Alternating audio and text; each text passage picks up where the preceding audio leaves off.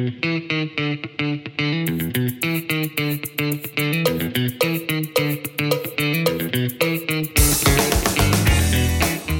back on the week that was with a razor wit, irreverent humour, and profound political and cultural insights, this is The James Macpherson Show.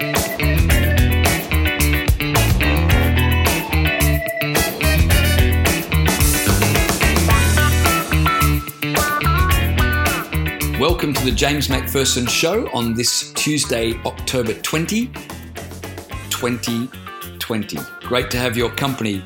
In a little while, we're going to be talking about how leftists change the dictionary to corner their ideological opponents. I want to talk about why abortion and euthanasia are inextricably linked. I want to talk about John Hewson, the former Liberal leader's inability to decipher what's the difference between New Zealand and Victoria.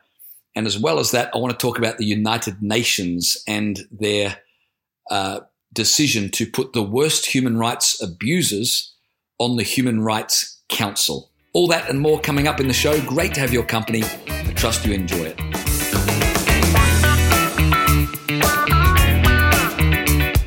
Former Liberal leader John Hewson cannot understand why New Zealand's Justine Ardern is receiving bouquets for her handling of coronavirus, while Victoria's Daniel Andrews is receiving brickbats. He thinks both should be applauded as, you know, pandemic fighting superheroes. Hewson tweeted at the weekend, double standard? Ardern is being lauded and electorally rewarded for what is virtually a COVID eradication strategy at very significant cost. Yet, Andrews is being attacked every day for his efforts to contain the virus. Well, the difference is slightly more difficult to understand than the GST on your standard cake, so Hewson has little chance of wrapping his mind around it, but let's try. An obvious difference is that the Kiwi Prime Minister got the virus under control. The Victorian Premier, by contrast, succeeded only in spreading the virus. His government's now infamous hotel quarantine bungle resulted in around 800 deaths and a draconian statewide lockdown. So the difference in attitude toward Ardern and Daniels is akin to the difference in attitude one might have towards, say, a firefighter and an arsonist holding a hose. Here's another difference. Ardern subjected our cousins across the ditch to six weeks of lockdown as a preventative measure. Meanwhile, Victorians have been forced to endure the world's harshest lockdown for 15 weeks and counting to recover from Daniel Andrews' mistakes. Or you might like to consider that, unlike Daniel Andrews, Ardern didn't send police into homes to handcuff pregnant women in their pajamas for crimes against Facebook. In short, the scenarios are so different that only a former federal leader struggling with the same irrelevancy syndrome as Kevin Rudd and Malcolm Turnbull could fail to see it. The real question is why ex Liberal leader John Hewson is more supportive of Daniel Andrews than is the current Labour leader Anthony Albanese. Americans anxious to know who a foreign teenager will endorse for president before deciding how they will vote can now relax. Greta Thunberg has made her choice. The Swedish activist began to tweet on Saturday I never engage in party politics, but, which of course meant she was about to do the very thing she never does. Well, the world held its collective breath. Even global warming paused in anticipation as the environmental doomsdayer continued tweeting. The upcoming US election is above and beyond all that. From a climate perspective, it's very far from enough, and many of you, of course, supported other candidates, but I mean, you know, the world was sitting there. Yeah, yeah, we get all of that, Greta. It, it's one minute to midnight, so we've only got 10 minutes to save the world from going off the edge of a climate emergency crisis cliff, whatever. Tell us who to vote for, pigtailed Swedish schoolgirl. And then she wrote the words, just get organized and get everyone to vote Biden. And so there it was. Greta Thunberg, too young to vote and not a US citizen anyway, is endorsing Joe fracking Biden. If you're looking for a candidate to prevent bad weather or something, Biden's your man. No doubt Joe Biden will appreciate Greta's support as well as, you know, the smell of her hair. And if Biden wins, he may well nominate Greta as his 15th pick for the Supreme Court. but the Goblin of Doom, who once resided in the state of Utopia and now spends her time travelling between the state of Rage and the state of Delusion, where Prince Harry and Meghan Markle also live, is not registered to vote in any US state. Democrats, though, you can be sure, will find a little known provision in the US Constitution that provides a right to vote in all 50 states, multiple times, by mail, provided you've skipped school to sail across the ocean to lecture everybody on climate change. I am the god of hellfire, and I bring you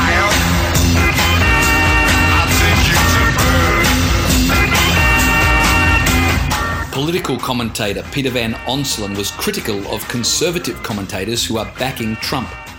He told the ABC Insiders on Sunday Trump is the opposite of conservatism. He attacks institutions, he attacks the fourth estate. He doesn't represent good governance. Trump attacks the fourth estate. Peter Van Onselen needs to understand conservatives don't support Trump in spite of his attacks on the media, but because of them. We're thrilled to finally see a conservative politician realise the media are not neutral bystanders and so treat them accordingly.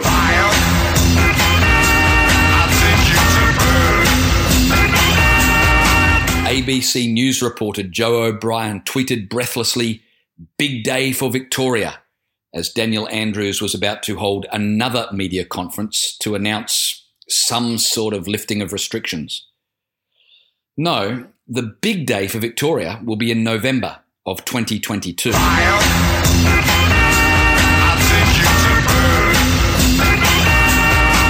The Melbourne Age tweeted Joe Biden's TV town hall scored higher ratings than Donald Trump's. It's a worrying sign of Trump fatigue for Republicans ahead of Election Day. People tuned in to hear Joe Biden the day after a major scandal involving Joe Biden's family was revealed and The Age think Trump should be worried.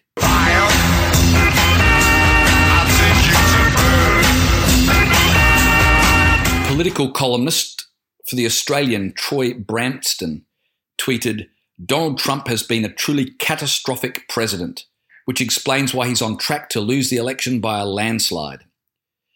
Well, Troy, I'll grant you the Trump presidency has been a circus if you grant me that all the clowns have been Democrats.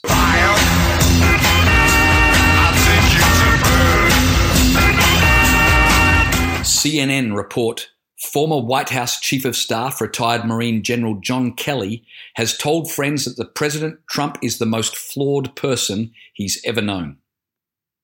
Wow. So, breaking news. Flawed individual makes great decisions on the economy, foreign affairs, energy policy, and court judges.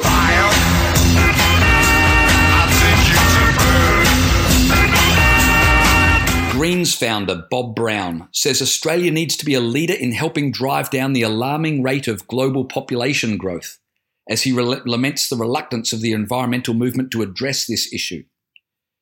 Interesting. You know, you should always ask those who want to reduce the population if they see themselves as surplus to requirements.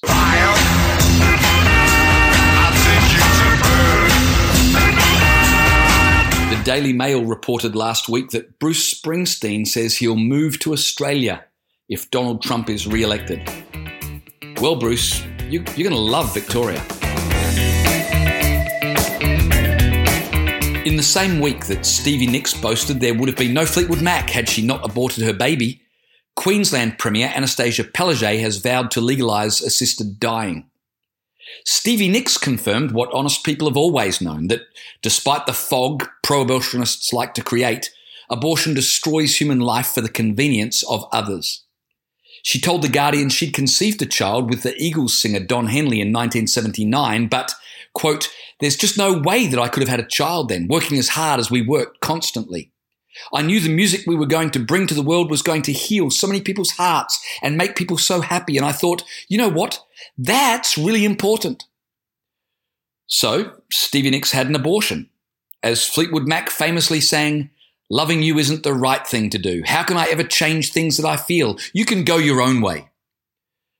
Freed from the inconvenience of a child, she went on to sell more than 120 million records and to be twice inducted into the Rock and Roll Hall of Fame.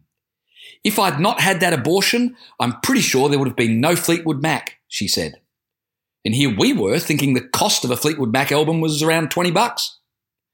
when you feel no shame admitting that you judged the life of your unborn child to be of less value than the possibility of a pop music career, you're acknowledging that our culture has crossed a moral line.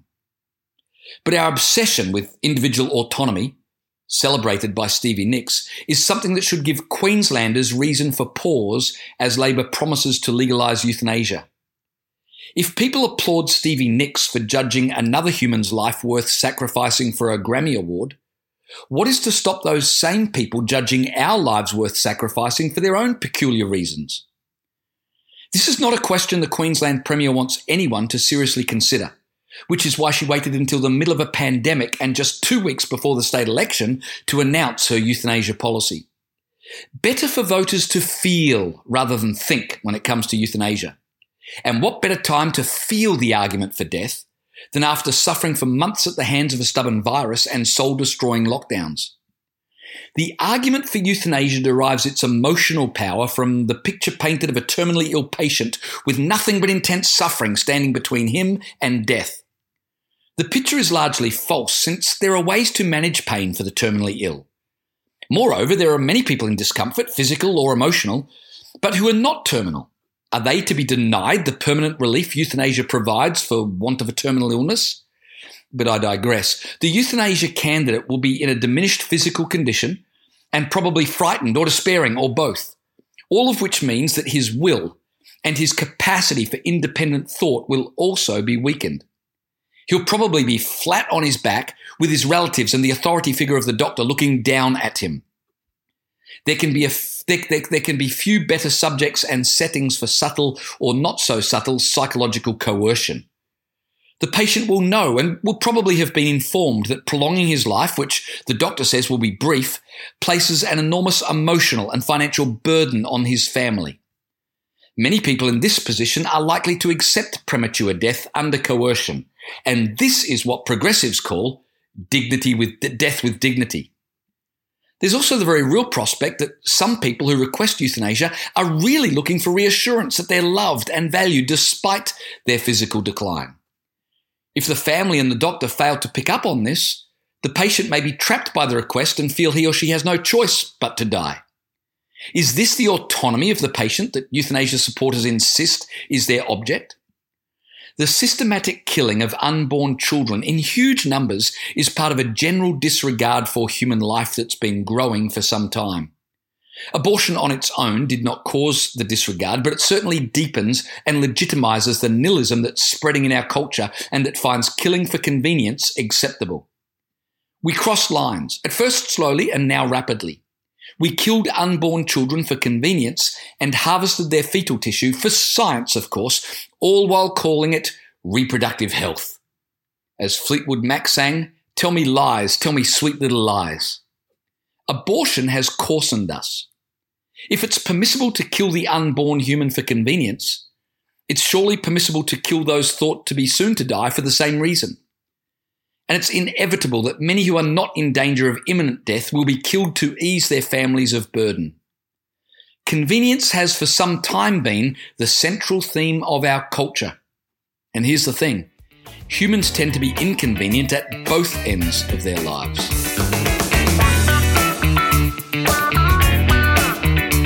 Like me, you probably find the quality of news frustrating. Reporting of political news rarely seems balanced. If you want a deeper understanding of the issues that are usually offered by mainstream media, you want the good sauce. The good sauce is fan funded through monthly and one time donations. To keep our videos and our podcasts, our articles free, and to produce more content like this, please consider becoming a regular supporter. As part of the Good Sauce's initiatives, we're developing a television studio from which we can film more content.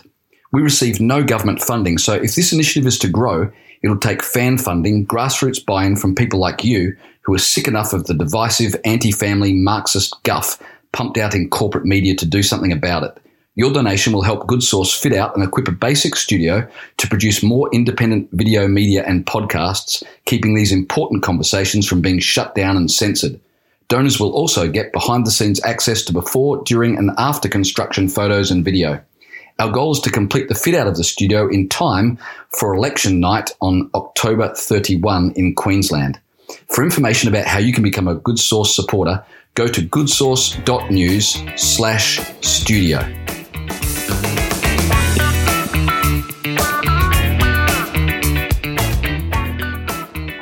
I am the god of hellfire, and I bring you fire. I send you to burn. Chief Melbourne Age newspaper reporter Chip Le Grand said Peta Credlin is back interrogating Daniel Andrews at a press conference today. Yes, she works as a broadcaster and is employed by a media company, but she's not a journalist. She's a partisan political operative. Mr. Andrews is within his rights to tell her to bugger off. Well, that's a case of a so called journalist criticising a so called partisan political operative for daring to question a so called premier.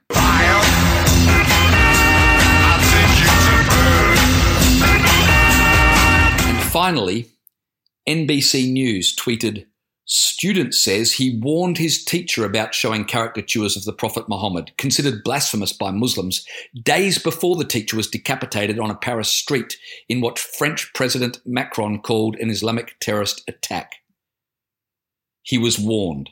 That's the NBC News lead. Can you believe it? Yeah, he was decapitated, but I mean, you know, he received fair warning. We told him a couple of days earlier that if he kept this up, he'd literally lose his head. He was warned. Can you believe it? That's the NBC News response. He was warned.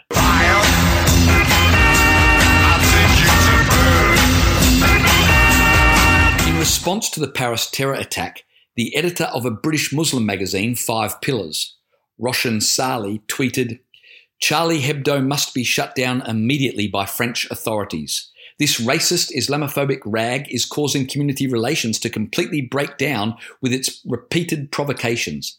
They are literally crying fire in a crowded theatre. Freedom of speech isn't worth civil war. Right. So, while so called extremists cut off heads, so called moderates come in before the blood is dried to suggest that if we just, you know, become a little more Islamic, everything will be fine. It's a dance they do.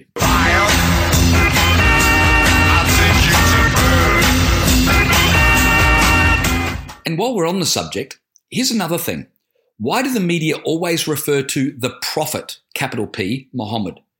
They never refer to the Messiah, Jesus Christ, or the revered teacher Buddha, or to the Lord Krishna. Even as the media report Islamic violence, they are careful to pay Islam respect they afford no other religion because, well, you know.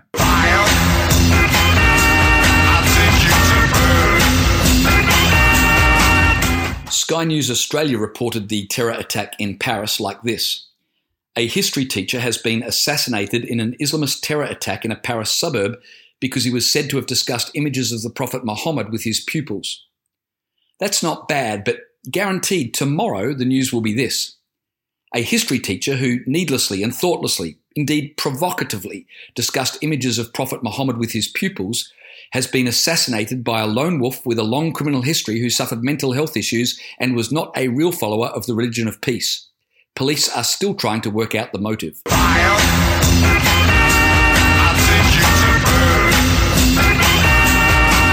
Still on the subject of that Islamist attack in Paris, I thought this news headline was interesting from BBC World News. Macron calls Paris beheading Islamist terrorist attack. Well, there's proof right there that we now live in a world where calling things by their right names is so rare as to make the headlines.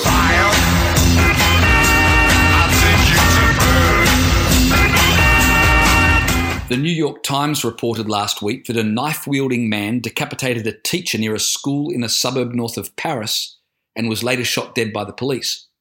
A police officer confirmed reports that the victim was a history teacher who had shown caricatures of the Prophet Muhammad in class. You see, the difference between a progressive and an Islamist is that one will cancel your career and the other will cancel your head. The dictionary is now a political weapon, edited at will by sanctimonious progressives in order to dominate their ideological opponents. Definitions are changed with breathtaking speed in order to make the perfectly acceptable thing that a conservative has said at breakfast evidence of bigotry by dinner. The tactic employed last Tuesday with devastating effect against US Supreme Court nominee Amy Coney Barrett is one with which Australians should be familiar. Macquarie Dictionary announced it would broaden the definition of misogyny a week after Julia Gillard's speech, labelling the then Prime Minister Tony Abbott as a misogynist. Misogyny had been defined as a hatred of women. The problem for Gillard was that Tony Abbott did not hate women. He was married to one. He had three daughters and a sister and a female deputy. So dictionary editor Sue Butler told the Sydney Morning Herald the definition would be, quote, changed to reflect what Ms. Gillard really meant, end quote. Now that is power. The ability to imagine your own version of reality and then edit the dictionary to later wave around as proof that your reality does in fact exist. What Macquarie Dictionary did in a week to damn Abbott, Webster's Dictionary did in a day to trap Amy Coney Barrett. Trump's Supreme Court nominee told her Senate confirmation hearing, quote, I've never discriminated on the basis of sexual preference and would never discriminate on the basis of sexual preference, end quote.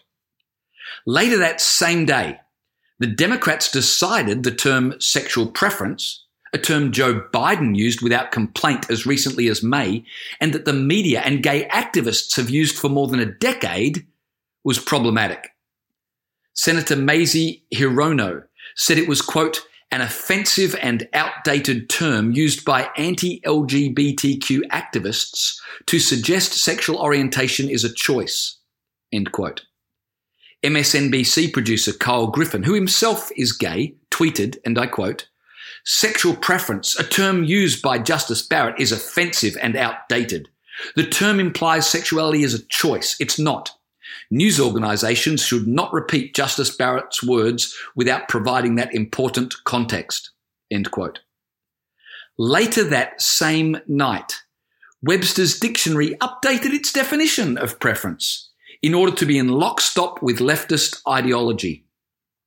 Quote, the term preference, as used to refer to sexual orientation, is widely considered offensive in its implied suggestion that a person can choose who they're sexually or romantically attracted to. End quote. That's what the dictionary now says. Putting aside the fact that this meant Webster's themselves were unaware the term was widely offensive prior to last Tuesday, it was an awesome demonstration of cultural dominance. Progressives took the benign term sexual preference and turned it into an unspeakable slur in less than 24 hours. Simply put, the term was made offensive soon after someone the left hates had used it, so that the hated one could be retrospectively accused of hate.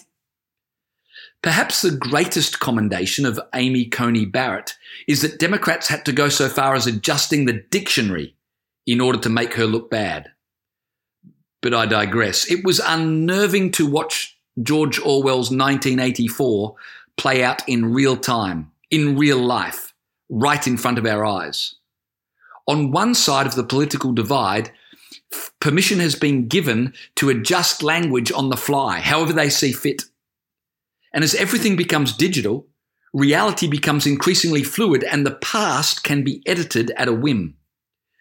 George Orwell may have predicted the memory hole, but not even he could have predicted real time public viewing of it in action.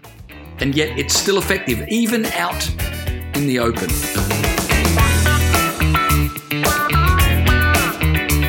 Imagine the outcry if Donald Trump, say, appointed five members of the Ku Klux Klan to oversee race relations. There'd be worldwide outrage. People would riot in the streets. Leaders around the world would denounce the decision and threaten to end diplomatic relations. Well, last week, the United Nations appointed four serial human rights abusers to its Human Rights Council, and there was barely a murmur of protest.